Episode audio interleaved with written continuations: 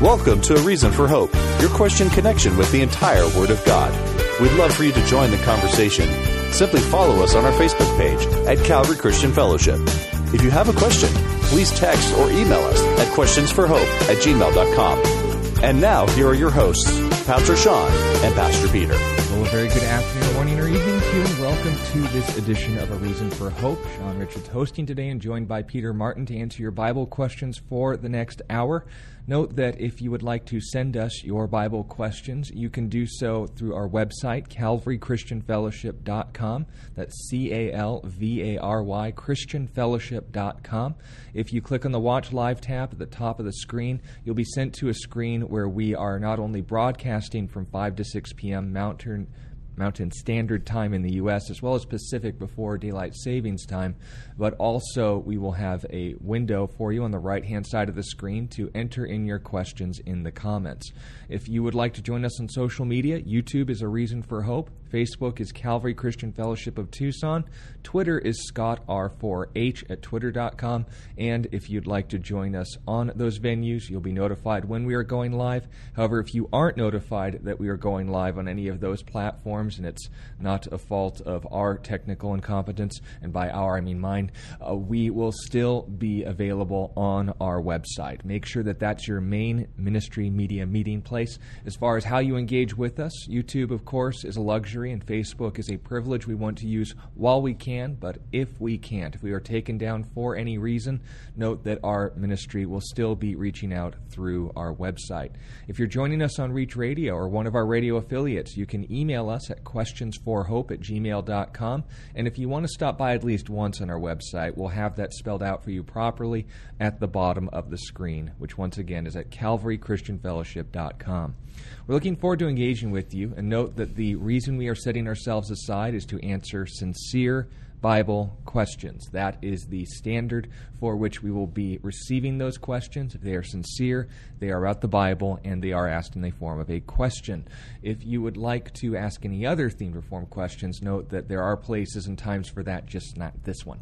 So, we are looking forward to engaging with you on those topics, as well as to begin the broadcast, to give you time to phrase your questions and send them to us with current events and uh, the very much significance of that, at least for those living in the United States, but also to equip those around the world listening for a very pressing issue which we are about to get into. But before we would even dare, we want to make sure that we set this time aside in prayer, make sure that the Holy Spirit equips us to speak with His voice, not with what's in our heads. So why don't we do that? Dad, thank you for the chance to be, have the honor and the privilege to speak on behalf of you, to share your word, to not only be filled with your spirit, but equipped for every good work. I ask that you would give Peter and I not only your heart, but also your voice in speaking to your people, that they would be given ears to hear and as well hearts ready to receive your word. If there are those listening who don't yet know you, that you would continue to work on their hearts as you continue to develop and grow in ours as well. We thank you for this work to continue and ask that it would ultimately lead to your glory. We pray this in Jesus' name. Amen. All right, so regarding current events, there was not a pronouncement, not a decision, but a leak of a decision that was supposedly made by the Supreme Court. More information is coming as it goes along. And of course, we don't want to take at face value hearsay or the things that are spread among social media, but regarding the issue of abortion, this seems to be a major step. What we do know, or at least what we have been told that we're supposed to know, is that one of the aides or a member of the Supreme Court and their representatives or someone in their office leaked a document noting a decision regarding the Roe versus Wade case, which essentially redefined and privatized the act of abortion to a right of privacy around 19 or in the 1970s. Now, this has been essentially a beachhead through which all pro abortion legislation has been not enforced, but definitely popularized throughout our culture. And those on the side of abortion in this matter consider it their I guess, Ark of the Covenant, if you will. If we lose this, we lose everything. And the prospect of not yet losing that power, but the idea that it could be lost, has set people up in a frenzy. On both sides, people are either celebrating too soon or rioting for the same reason and in the same time. But the point being made is not to celebrate too early, not even to announce things that we don't yet actually know. But we want to equip those who are not only listening, but want to know where they ultimately fall in this issue with as much information as possible now that these conversations are being had again. So, regarding the issue of abortion, first of all, Peter, when it comes to this, obviously saying it this many times means we'll probably get kicked off social media, but we'll keep talking anyway. What are some of the main issues regarding this issue that we need to be prepared for and the issue as a whole biblically?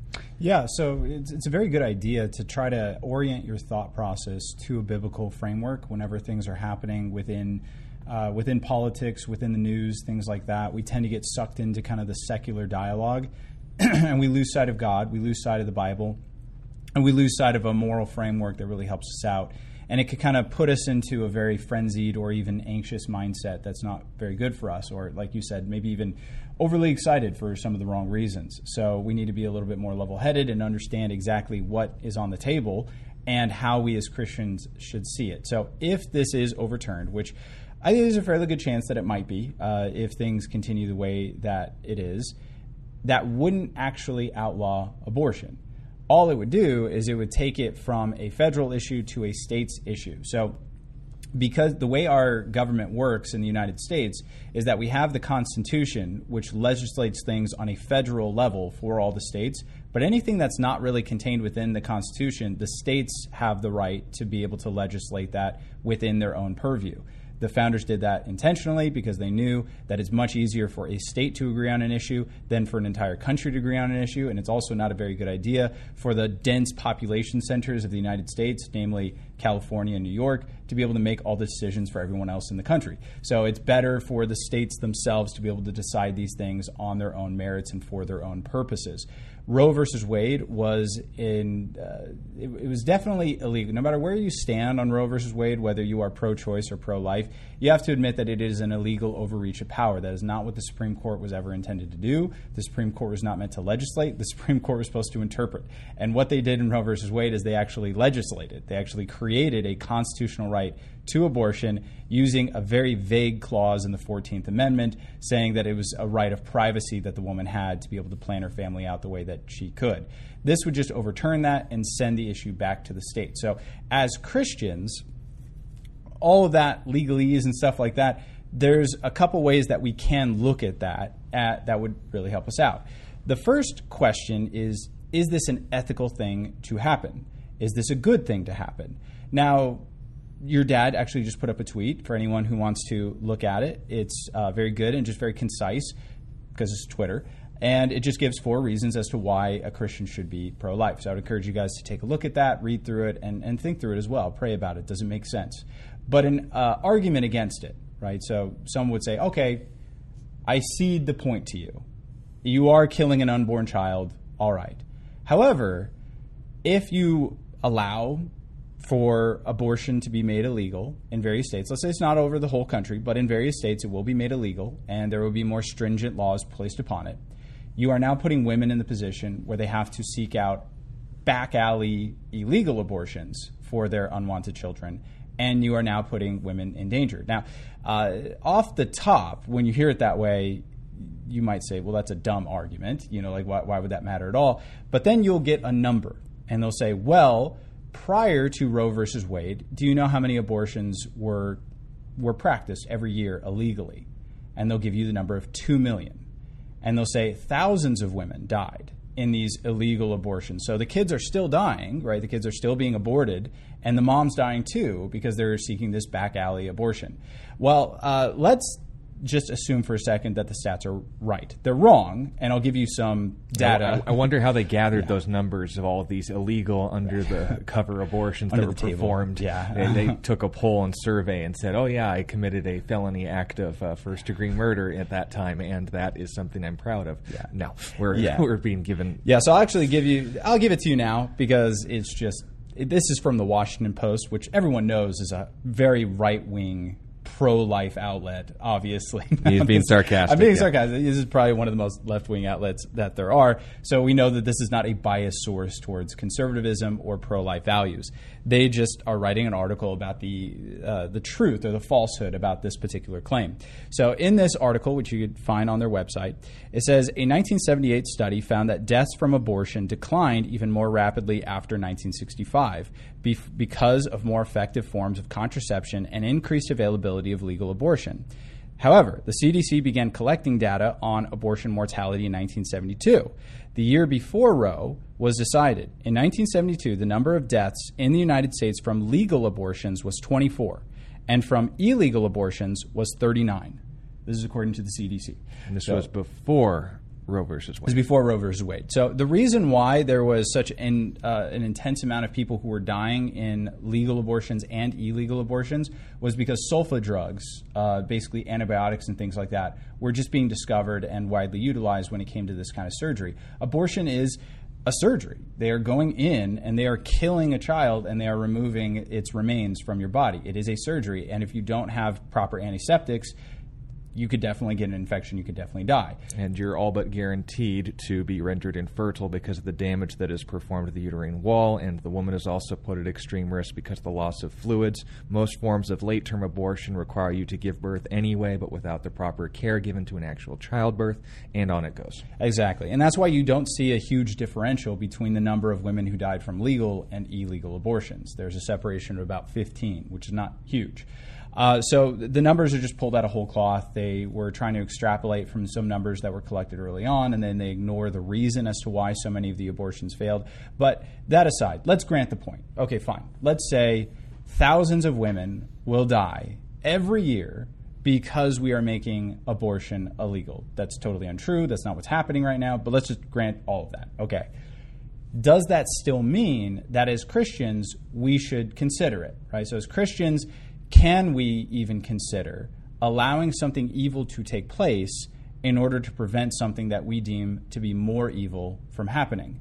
Now, surprised you may be surprised to, to hear this, but the Bible does allow for that kind of thinking. So we do we don't have what's called deontological ethics in the Bible. What that means is that de obviously meaning the name for God. This is the idea that ethics are kind of brought down from on high and we follow them rigidly. There's no room for any type of uh, flexibility or any type of alternative scenarios in which these laws could be ignored or rendered a little bit more useless given particular considerations, right? So, if you want an example of deontological ethics, look at Islam, right? In Islam, you can't really mold Sharia law very much. No, you can't perfect what's already perfect. That's right. It's incredibly rigid. It is meant to be understood as it is. And bidah, or innovation, is a capital offense. That's right. Now, when it comes to the Bible, what we have is we have these very strong and very generalized ethics throughout the Bible. But when it comes to the actual law specifics, the specifics do have some flexibility. Uh, so, for instance, even Jesus, when he was talk, when he was questioned about abortion, he mentioned that the law was actually given because of the hardness of the heart of men. But from the beginning it was not so. So, in other words, if the And law was divorce, right? perfect, right, divorce. So, if the law was perfect, this is the argument from the Pharisees. If the law is perfect, like Islam claims, then why would something imperfect be codified within it, right? Which would be divorce. And Jesus already made the, the claim that divorce is an imperfect, unlawful, bad thing to have happen. So, right? in accommodation of the fact that bad things will happen in a marriage, something that was in a perfect world intended to establish and model the relationship we have with God, because of our problems, is accommodated to have a severance, something that is less good than if it were to remain. Now, the argument then would jump to say, okay, since we don't live in a perfect world, just like with with uh, the marriage issue, and bad things will happen. Is there grounds for a woman to have an abortion as a moral alternative, a lesser evil to the extent, in regards to allowing that baby to go to term if it would result in the harm to the mother, which, by the way, is not the abortions they are arguing for. Right. But we'll make that point again. Grant Absolutely. it's So only always. it's, So we have to grant a lot of things in order we have to to, have pretend 100 percent of the time, all the time, that it's only ever because of rape, incest, or complications for the mother that put her life specifically at risk. Now, if that's going to eliminate 99.8% of all abortions performed in this country and around the world as well, what then does this mean? Well, we're going to have to ask is that in fact a lesser evil or a greater evil? Right. And is the thinking sound in saying, is this a meaningful accommodation as a solution? So, yeah, so looking at the example that we're giving of, a, of divorce for a second, divorce is an evil, but when the choice is between continue to have a marriage in which a spouse is perpetually cheating on their partner and ignoring the marital vows and dragging the family through that kind of infidelity and blatant sin, is it better to continue to have someone bound to somebody who is performing this type of horrible behavior? Or is it better to sever the marriage, to sever the union, to sever the covenant as a result of that behavior? And obviously, God would fall on the yeah, it's better, it's not good, but it is better for the marital covenant, covenant to be null and void as a result of this kind of egregious behavior in order to preserve the sanity and the well being of the person who has had this kind of behavior inflicted upon them. Now, when it comes to abortion, can we make a similar argument? Well, I think it's very clear that we can't. Why? Because we're not talking about something that is better in the instance of a marriage. If somebody performs an abortion, they are killing an unborn child. Now, the argument, in order for the argument to really work, what you'd have to prove is that making abortion illegal would have no effect on the amount of abortions committed every year.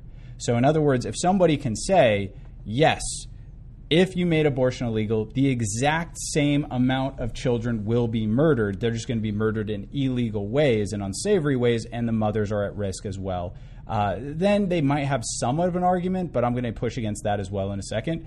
But because that's not true, because it's not true, because it will have an effect, you can't make the argument. You cannot justify the murder of unborn children in order to make it easier for women to commit these atrocities in general. So, let me give you a, a, current example, a modern example. It wasn't too long ago that New York created these facilities where people can go and shoot up drugs.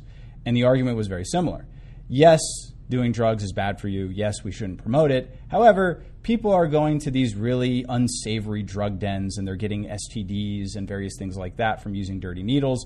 Wouldn't it be better if we provide a safe place with clean needles for these people to use the various drugs so that yes they're doing something bad but we're providing them with a place where they can maybe you know not incur the dangers of illicit drug use now the obvious argument i mean the obvious eventuality of this type of legislation is not that drug use went down, it went up.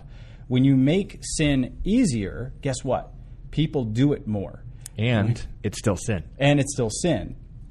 So, and I'll talk about that in a second as well. So, but from a perspective of just consequentialism, making our society better, it doesn't make sense to make abortion easier and more sterile because you are incentivizing it to happen more often if you want to discourage a behavior, you make it as difficult as possible. This is, again, why we have laws against, say, murder. Do people still murder even though we have murder laws? Of course they do. Nobody made the argument when they enshrined these particular laws in the Constitution or the particular local uh, legislators. No one made the argument of, well, if we make murder illegal, nobody will murder again.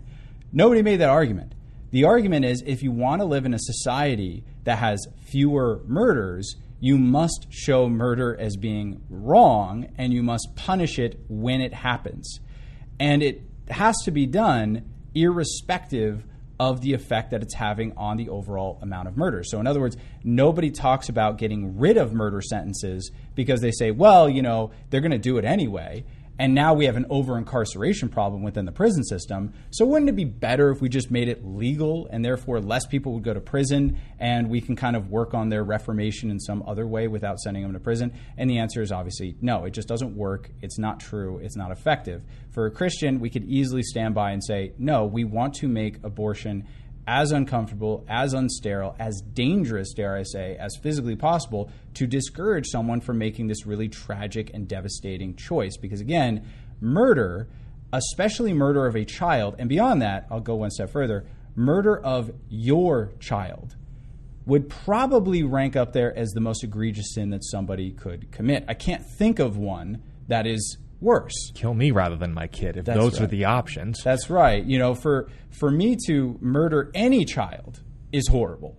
But for me to kill my own child, I feel like people would have a natural response to that that's much more egregious. And again, we, we don't have to wonder. We know because there are cases where parents do kill their own children, and they are seen as the worst scum of the human race for good reason, right? So, one such example has just happened. This woman's about to get the death penalty. She had a two year old who basically was abusing, beating, biting this child, beat them so bad that broke out her the rib cage, broke out. I, when I read the story, I was crying because I have a two year old, and I could only imagine this amount of damage being done to her. Uh, the the coroner that found the body of the child said it was the worst case of, uh, of abuse that she had ever seen. Now, there's a reason why it had such a guttural reaction across the country when we heard it.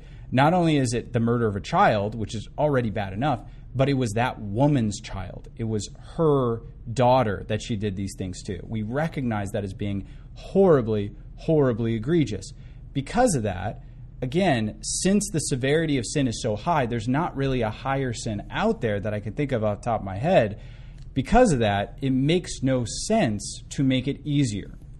If any sin deserves to be made difficult and demonized, it is this one for sure.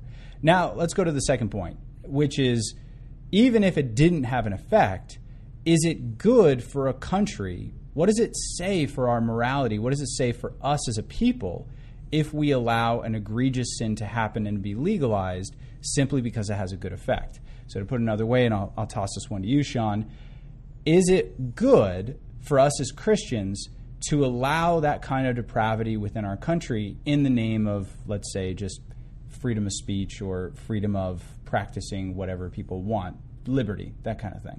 Well, I guess you have to ask the question if we're going to encourage freedom as a virtue, is that going to include the freedom to be selfish? Is that going to include the freedom to commit atrocities without a second thought? And will it include the freedom of the child? Yes, and that's what's ultimately key here. You can say, well, your freedom's invalidated because your freedom of speech is actually violence, you're inciting. Anyone can redefine something in order to justify their actions. What needs to be understood is a foundational truth and law. And if life, liberty, and the pursuit of happiness are not what are preserved, as is written and documented and interpreted in our Constitution, then we don't have anything to stand for. But in the same sense, a nation is composed of individuals. And if the individuals have no framework by which they interpret their own ethics, then it's going to be just as easy to justify the most horrific things to themselves and upon each other if we don't have a starting point, we don't have a positive end point either. Mm. And that's the key that we need to drive home.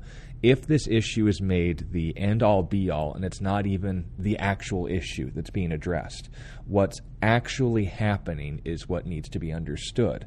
What is actually taking place?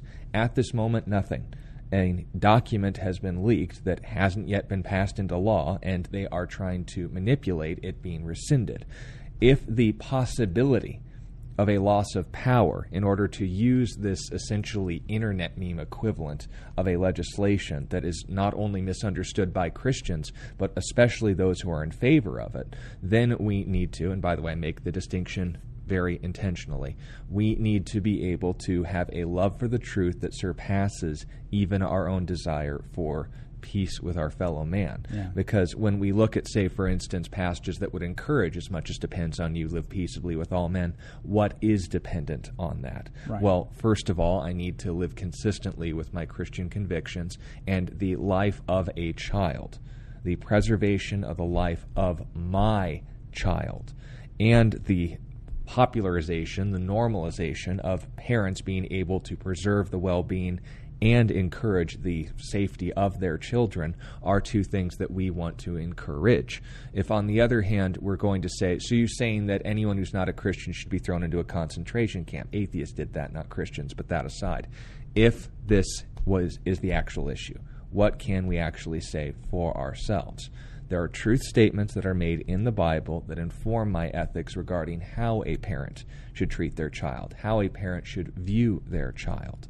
And if you say, well, God takes the life of people, therefore parents can take the lives of their children, good heavens, what is the matter with you? If we're talking about the. By the way, life, that same logic would validate murder. Yeah. right. So so, or killing your child when they're five. And that's why we want to be consistent. So, just again, for the sake of time, let me just run through a series of passages that notes what we need to have on hand when these conversations Real quick before you up. do that, um, I, I, just wanted to establish one more thing. This is kind of uh, something that's deep, it's personal, but I, I, just feel like it's important to say during this time period. Some might say, well, is it right to go after the mother who's doing this, right? Is it, is it right to, to say what it is, right, the murder of her child, and to establish it that way? Isn't that damaging to people's psyche? Um, as someone who has actually gone to war and has seen murder happen, right, has seen actually intentional taking of other people's lives occur in front of me, I'll tell you, it does no good to the psyche to convince yourself that your actions were justified, unavoidable, and therefore righteous or good. It does no good to the psyche. There's a reason why so many veterans struggle with PTSD, even though their actions are being justified for them in front of other people. Um, there, there are definitely now. I'm not saying that the murder that happens in war is equivalent to the murder that happens within home. Let's say me just like aggressively taking the life of someone for no reason, but the taking of a life occurs, and moral lines are crossed even in wartime, and they have to be those kind of complexities and nuances within those moral decisions have to be looked at in the right context. Dis- deluding yourself is actually one of the causes of PTSD when you commit a high moral act that is wrong and you know it's wrong, if you try to delude yourself and trick yourself into believing that it wasn't actually wrong, it actually creates PTSD. That's actually what starts it. So it is not actually compassionate to tell women you haven't done anything wrong. That actually perpetuates their psychological damage. If they want to be able to heal and recover, they have to first accept what they've done and then seek forgiveness. Because as egregious as the sin is, there is no sin that cannot be covered by the cross of Jesus Christ. That's the message of the gospel. All of us, all of us are sinners before a holy and just God. All of us deserve to be apart from Him. And so, no matter what decisions you've made regarding your children and your pregnancies, all of us equally need the salvation and forgiveness of Jesus Christ. But the good news is is that it's open and available for us. So that's how I found healing psychologically. It was through truth it was through understanding and it was through forgiveness. It wasn't through self delusion. So I just want to lay that out there. But let, us go through some Bible passages to reiterate this point. To emphasize the reasons why we come to these conclusions. And note, it's not a matter of, well, I'm personally pro life, but I wouldn't enforce my values on someone else. That's not pro life at all. Right. And if you say, well, I don't want to legislate morality, that's what legislation is right. the enforcement of morality. Right. Well, I don't want to impose my morality on someone else. Well, well, that's what a law is morality. If it's not yours, then you're promoting and desiring something to be promoted that is immoral, according right. to your and, view. And again, I've said this before, but the right to life is the most fundamental right that someone can have. If we're denying a group of people the right to life within our country, the government has no purpose anymore, right? What's the purpose of any legislation in the government if it's not upholding someone's right to life? Which is when we have to ask the question, what constitutes a life? Well, because the Bible recognizes both pre and post birth the sanctity, the identity, and the value of human beings, then I cannot reconcile that, or at least I shouldn't reconcile that with any of the pro abortion legislations or arguments. First of all, we need to ask is there a limit on the trimesters as we determine them in the modern day? Well, in the Gospel of Luke, chapter 1, going from verse 36 all the way to 44, we have an example of a first trimester child. They obviously don't use the word trimester in the text, but a child under three months in development, and a child within the second trimester, post six months of development. So someone showing someone isn't, but both are recognized as in mama. They are not physically born yet. The first is identified as our Lord by the uh, woman who is speaking from the position of the second trimester pregnancy. So listen to the mother, folks. Elizabeth says, How is it that the mother of my Lord? Notice she's being identified as a mother, not a potential mother once she gives birth to the child, and also being identified as what? The, the mother of her Lord, that he bears that identity despite being still in the womb. If there is no identity to be had before birth, or at least within the first trimester, then Elizabeth is speaking six months too early. But for some reason, Scripture, under inspiration of the Holy Spirit, our authority, says otherwise. Likewise, the child in Elizabeth's womb leapt for joy at the presence, not of Mary, though Roman Catholics may try to argue that, but of Jesus. And that was what caused him to be filled with the Spirit. So, capable of having a spiritual experience. If the first trimester baby can be identified as having a identity, and the second trimester baby is capable of physically reacting to their presence, then both are not only existing, but are recognized as having value. We can also cross reference this in the parallel account in Matthew chapter 1 and verse 20, where the angel explaining to Gabriel, and or the angel explaining to, the angel was Gabriel, to the parents of the child, you shall call his name Jesus for he shall save their people from their sins. So, noting this recognition of identity in the New Testament, we go back to the Old and we further contextualize this in the book of Jeremiah, chapter 1 and verse 5, Isaiah, chapter 49 and verse 1, and Psalm 51 and verse 5. We note the recognition of people having spiritual callings and moral culpability before they were formed in the womb. We can also note in Psalm 139, verses 13 through 16, the uh, prophet David David making this observation, as the beginning of First Kings note, under inspiration of the Spirit, to have had what? Been formed in his womb and to be known by God. God doesn't know non existent things. He knows potential things, and those things do have value, and he also knows present things, which have the same value. If we make the argument that's not a baby, that's a potential baby, well, you have some, I guess, reconciling to do with plain statements in Scripture. We can go on and note. Which is also kind of a ridiculous statement. That's like calling a child a potential adult. You know, all, all you're doing is you're taking a human life at a particular level of development and saying you're not a human being yet you're a potential child because you're not as developed as I want you to be. Well, I could look at my daughter and be like, "Well, you're not a child. You're a potential child. You're not there yet. You're still, you know, a toddler. Uh, you're not a, you're not a teenager. You're a potential teenager." No, no, no she is in the stage that she needs to be in, right? It's not a potential human life it is a human life at a level of development and in a location that it needs to be in for that level of development. Yeah, you can say I may never reach the potential of an adult, but that doesn't make me right. less prone to human rights. That just means I'm immature and need growing up. So. Right. uh, and again, we can go on. Exodus 21, 22 through 23 notes that the taking of a life of a preborn child causing a miscarriage through violence bears the Constitution and same consequence as murder, and on it goes. But the point, I think, has been made if we call ourselves Christians, we cannot claim that we have a love for the truth and willfully remain ignorant on this to avoid sticky conversations. If we side with legislations and organizations and government that would promote these sort of things, we cannot call ourselves Christians. We will answer for that. But if, on the other hand, we want to be consistent with our worldviews, then as we state regularly on the broadcast, there should be only two things that are non negotiables as far as who we vote for and why.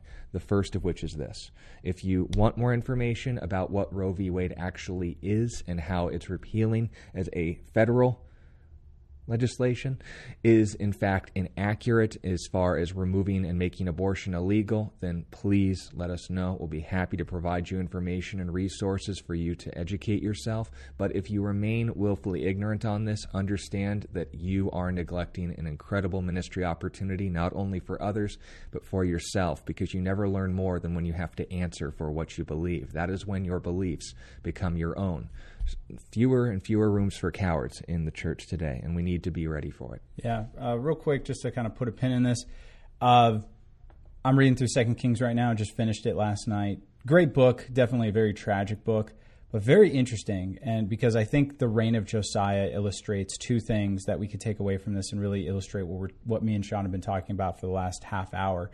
Uh, first of all, Josiah was a really good king, and through legislation he maneuvered the country in a very positive way. So he was a good king, and he was taking over after one of the worst kings that Israel had ever had. And through the implementation of various legislation that he had, it actually had a really effective uh, very beautiful effect on the nation of Israel, and it made it develop and change in a really cool way. Uh, now, unfortunately, he had a very short reign, and then they kind of went back to their wickedness. But you cannot deny the effectiveness of Josiah's reign. Next, very important, when Josiah was communicated to through a prophet, the prophet specifically told him, You're doing great, but God cannot forgive a very specific sin that had happened under the, the guy uh, Manasseh, the king Manasseh, and that was the shedding of innocent blood.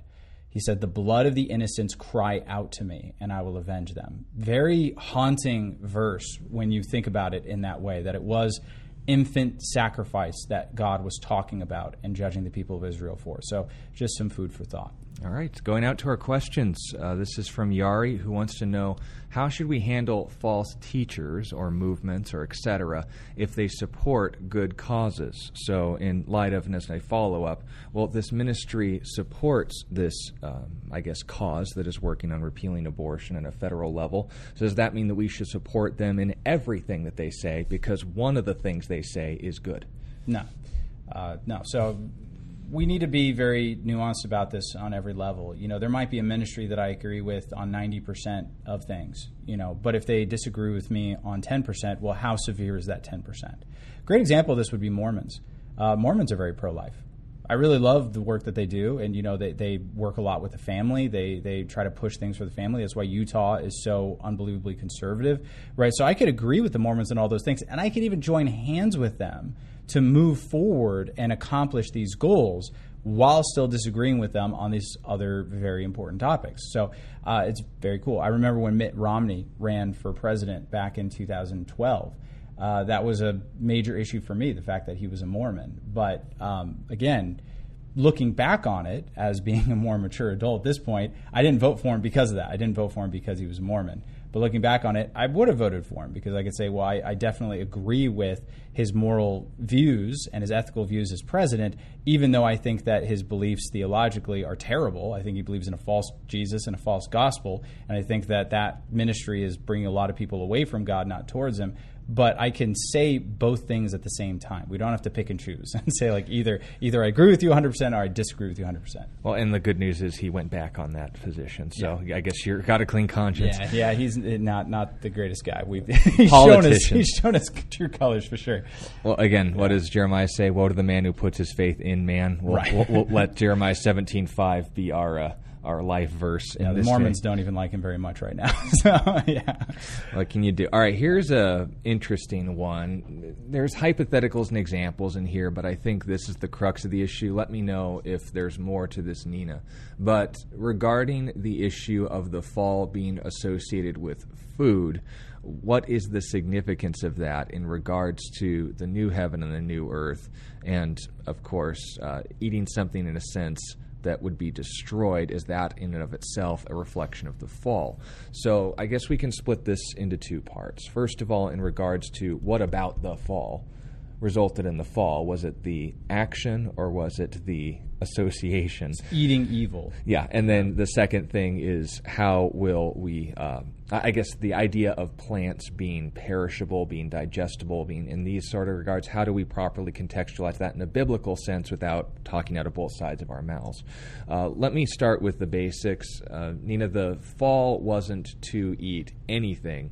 In fact, if you remember in Genesis chapter 2, they were encouraged to eat from all trees in the garden. The eating wasn't the issue.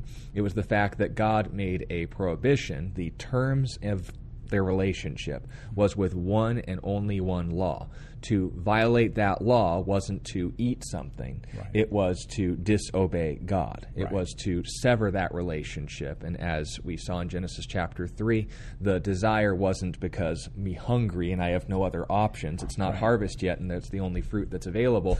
No, it was the fact that God had said, You shall not eat it lest you die. They understood the consequences, they understood the fact that their relationship with God had no reason to doubt or question Him, but they chose to anyway. That was the fall. The severance of relationship wasn't in their belly, it was in their hearts. Right. But then the question is asked, and we see, uh, I guess, use the example of carrots going bad, both in and outside of the body. I got some in my fridge, and sometimes they sprout little hairs and stuff, and I, I still eat them because I have low standards. But the point being made is this when it comes to the function and fashion of fruits being able to be eaten, is that not an example of the fall? Or is death for a plant different for a death of a prokaryotic life form.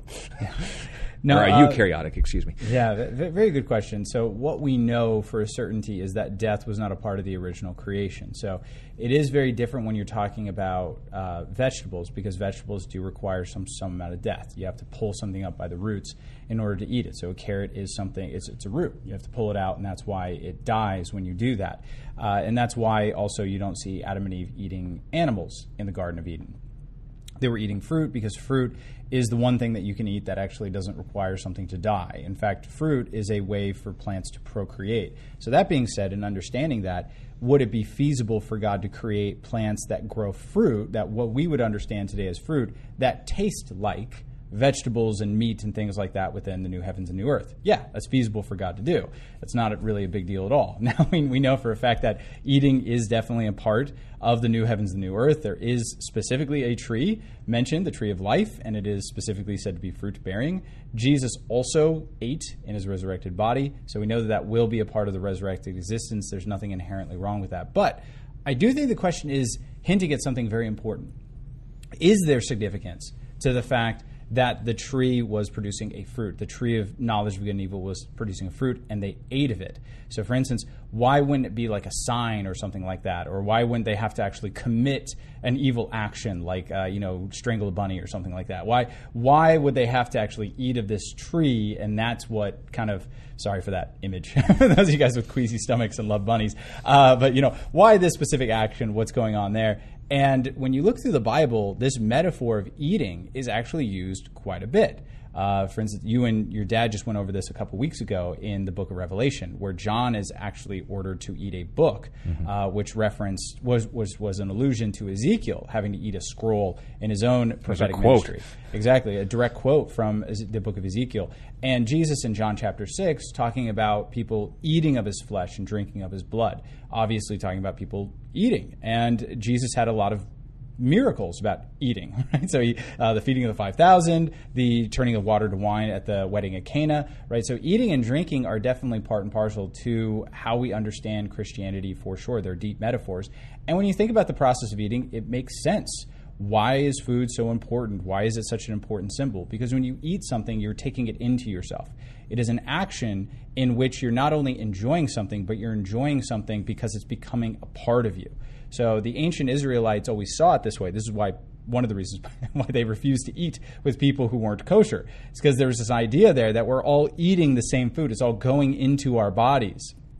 And if you're unclean, then it's almost like I'm partaking, I'm actually in ingesting some of your uncleanness as we're sharing the same food. It's kind of a radical thought process, but that's how they were thinking that what you take into your body actually matters, right? It actually has an effect on you. And it was kind of this whole body enjoyment. It's one of the few pleasures that we can enjoy as human beings that's a whole body experience. You see it, you touch it, there's a texture to it, there's a taste to it, and it actually fills you in a very interesting sense as well. So, because of that, God uses it as a metaphor for ingesting things in their totality. So when Jesus is talking in John chapter 6, you could read his entire diatribe if you want, but it's very clear the reason why he's using this as a metaphor. And he, by the way, this is an explanation for why he performed the miracle of feeding them in the first place, is because he's saying, you got to take all of me, right? You can't just take a little, you can't sample me, you can't just touch me, you got to actually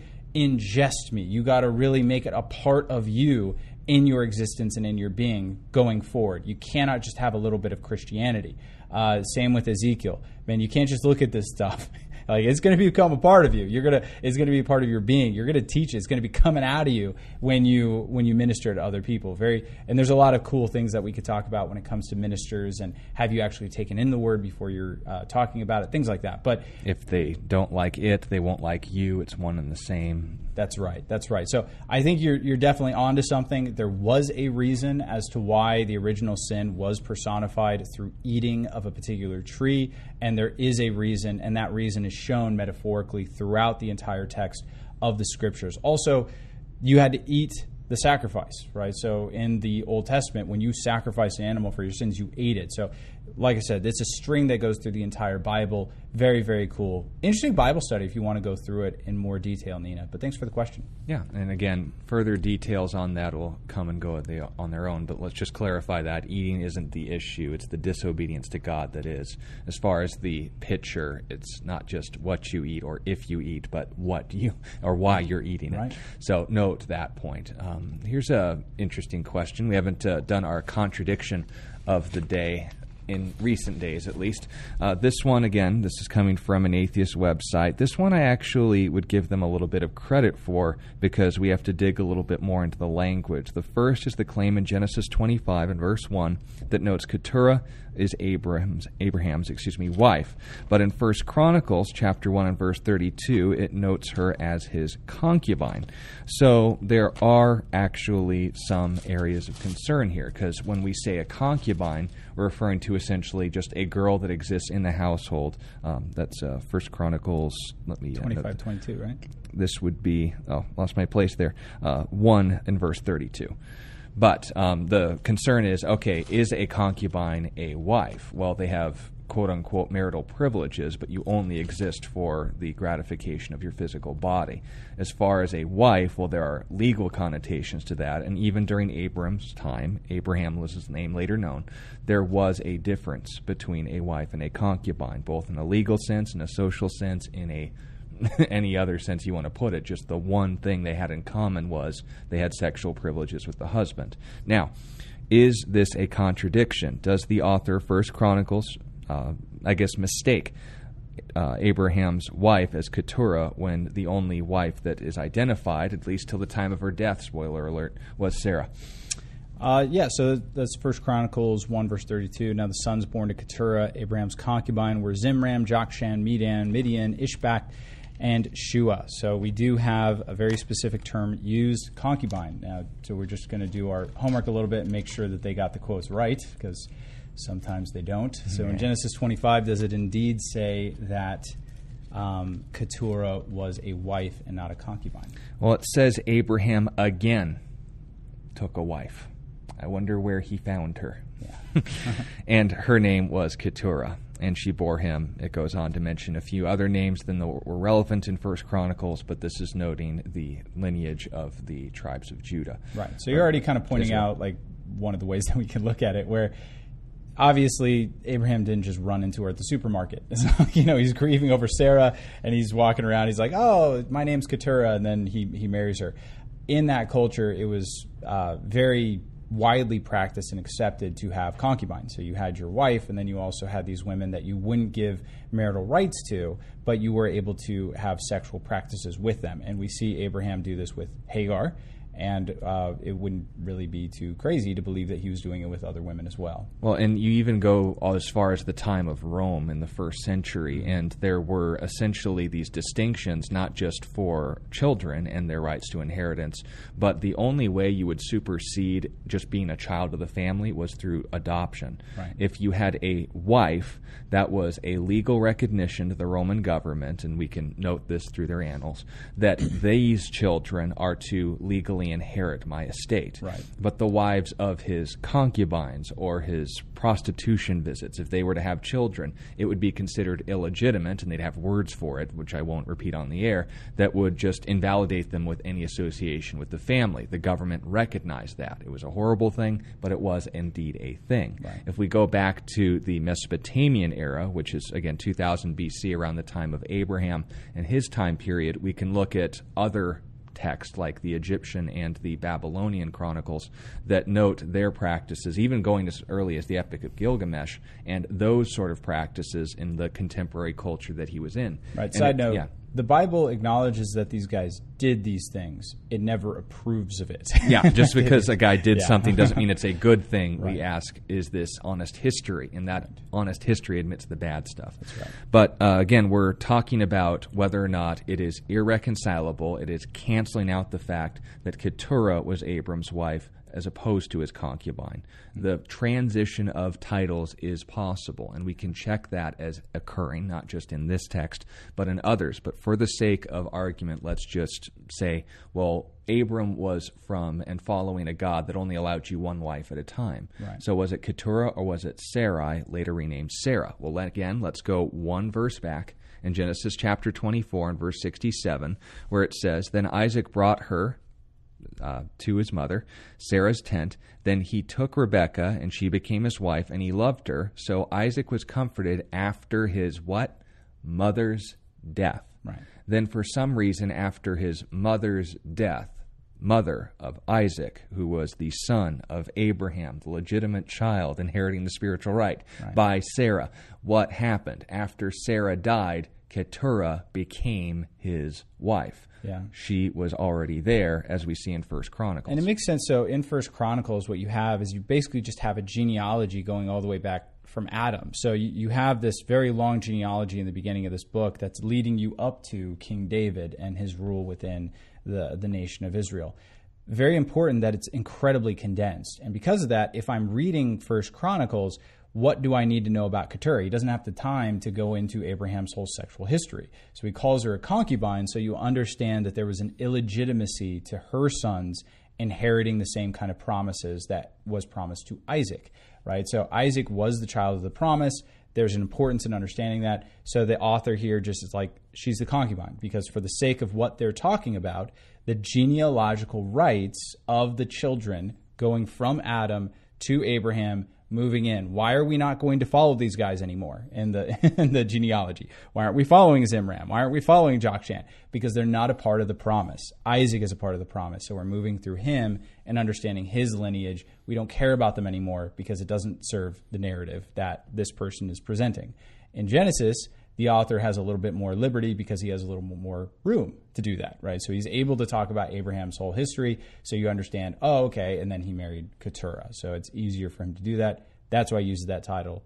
For the purposes of Chronicles, he would use the word uh, concubine. So, just to go through our routine here, what do we do whenever someone says a contradiction? First, call their bluff, go to the text, and usually only have to go one verse prior to maybe contextualize this a bit more. That was your exhortation. The second is to clarify what is a contradiction. It's a fancy, multi syllable word that people like to throw around. You hear it in our outreaches all the time. Isn't it a contradiction when really they mean difference? Contradiction is a violation of the second law of formal logic that A does not equal non A. Two things in the same way and in the same sense can't both be true and cancel each other out. Could Abraham have remarried? Could Abraham have had two wives? Could Abraham have had a wife who was legally, for the sake of a historical record of Israel, been just referred to as a concubine? It's not impossible to reconcile. But if you set up an inaccurate definition of contradiction, then you end up where we started at the beginning of the broadcast with an inaccurate understanding of Roe versus Wade. We want to be lovers of truth, not lovers of a lie. We don't want to be stumbled by people who don't bother to read or would at least set this up in such a way where it really ends up being inconsequential because let's just pretend. Let's grant the thesis. Okay, a text renders her as a concubine as opposed to a wife. Keturah was not Abram's concubine. She used to be. She's now his wife. What does that have to do with Jesus' biological death and his spiritual and physical resurrection? Not much. So make sure that if we go on these rabbit trails, it ultimately and effectively brings us back to the person of Jesus Christ. I think we'll be fine. So, with that said, we'll go out again and we'll look forward to answering more of your questions as you send them in. Uh, this is a question regarding, um, let me uh, get these in their entirety so we uh, don't end up wasting more time summarizing, I suppose. Question for you, Peter, uh, regarding what kind of choices do I need to make about the kind of movies or media that I let into my life? What uh, should govern my entertainment decisions as a Christian? Yeah, very good question, and one that we have to take a little time. It's something I'm kind of studying right now in my own personal life. So, uh, we got three minutes. Yeah, uh, just to condense a lot of information down very rapidly and very quickly. Some people would say that when when it comes to media, the purposes of consuming media is essentially null and void. So some Christians throughout the ages have said that any type of media entertainment is kind of like a it's not really good, it's not really bad. So, going back to the Greeks, they thought of good things in three different categories. There are inherent goods, things that are good in and of themselves. Uh, so, you know, you don't have to give a reason other than the thing itself for doing it. Why do I tell the truth? Because it's good to tell the truth, right? I don't have to allude to any other reason other than that. There are things that are good, but they're only good for their benefit. In and of themselves, they're not very good. So, taking medicine is a good example. Um, the taking of medicine is only good because it produces a good result. The medicine in and of itself is not good. The third type of good, which is the least good type of good, is something that is fun but it doesn't actually do anything profitable for you. So, like eating cotton candy or something like that. It's fun, it's good, but it's actually bad for you and it doesn't really do anything beneficial for you. The only benefit is in the fact that it's pleasurable. Uh, that's the least good kind of good.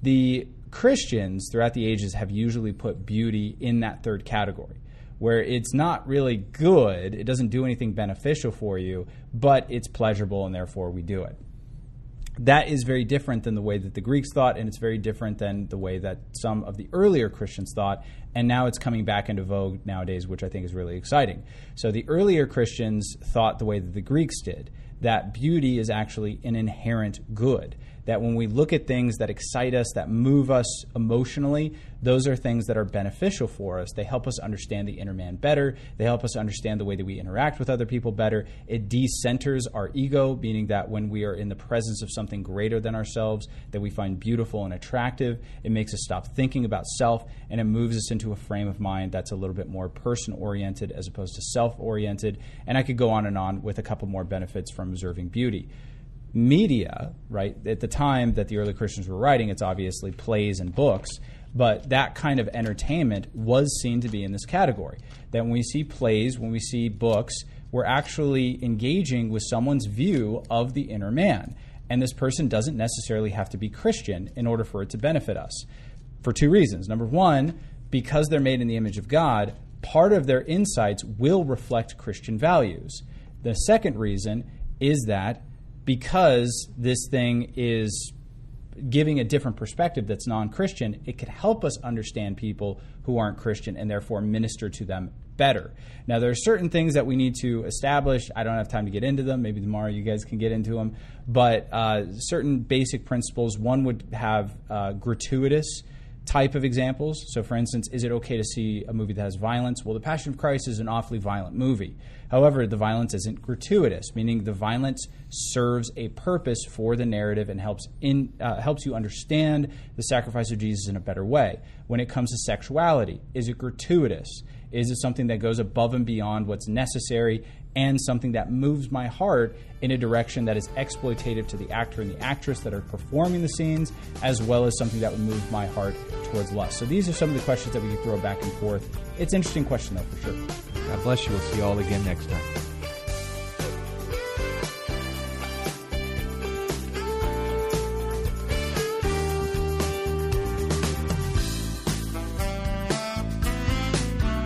You've been listening to A Reason for Hope. Thank you again for joining us as we continue our journey through God's Word, one question of the heart at a time. Until we meet again, we would love to connect with you. You can text or email your questions to questionsforhope at gmail.com. You can also find out more about our ministry at calvarychristianfellowship.com. And be sure to join us next time on A Reason for Hope. A Reason for Hope is an outreach ministry of Calvary Christian Fellowship in Tucson, Arizona.